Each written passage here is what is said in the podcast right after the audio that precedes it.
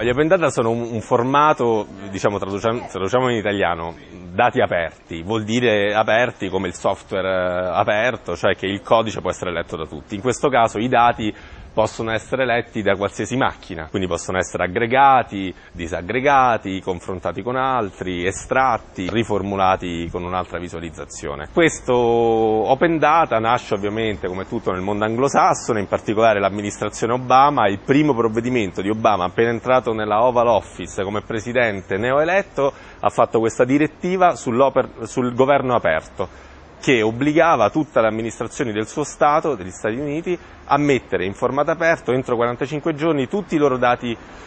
che potevano essere considerati pubblici a loro disposizione. Quindi io adesso ho parlato dei soldi, ma che ne so, le rilevazioni dell'inquinamento, delle centraline dell'inquinamento dovuto alle macchine che ci sono in tutte le città, i rilevatori di inquinamento dei fiumi, i rilevatori delle scosse sismiche, il catasto, gli appalti, tutto può essere messo online in formato aperto, cioè riutilizzabile da, dai cittadini e soprattutto da sviluppatori di software attraverso appunto internet, le nuove tecnologie, il software.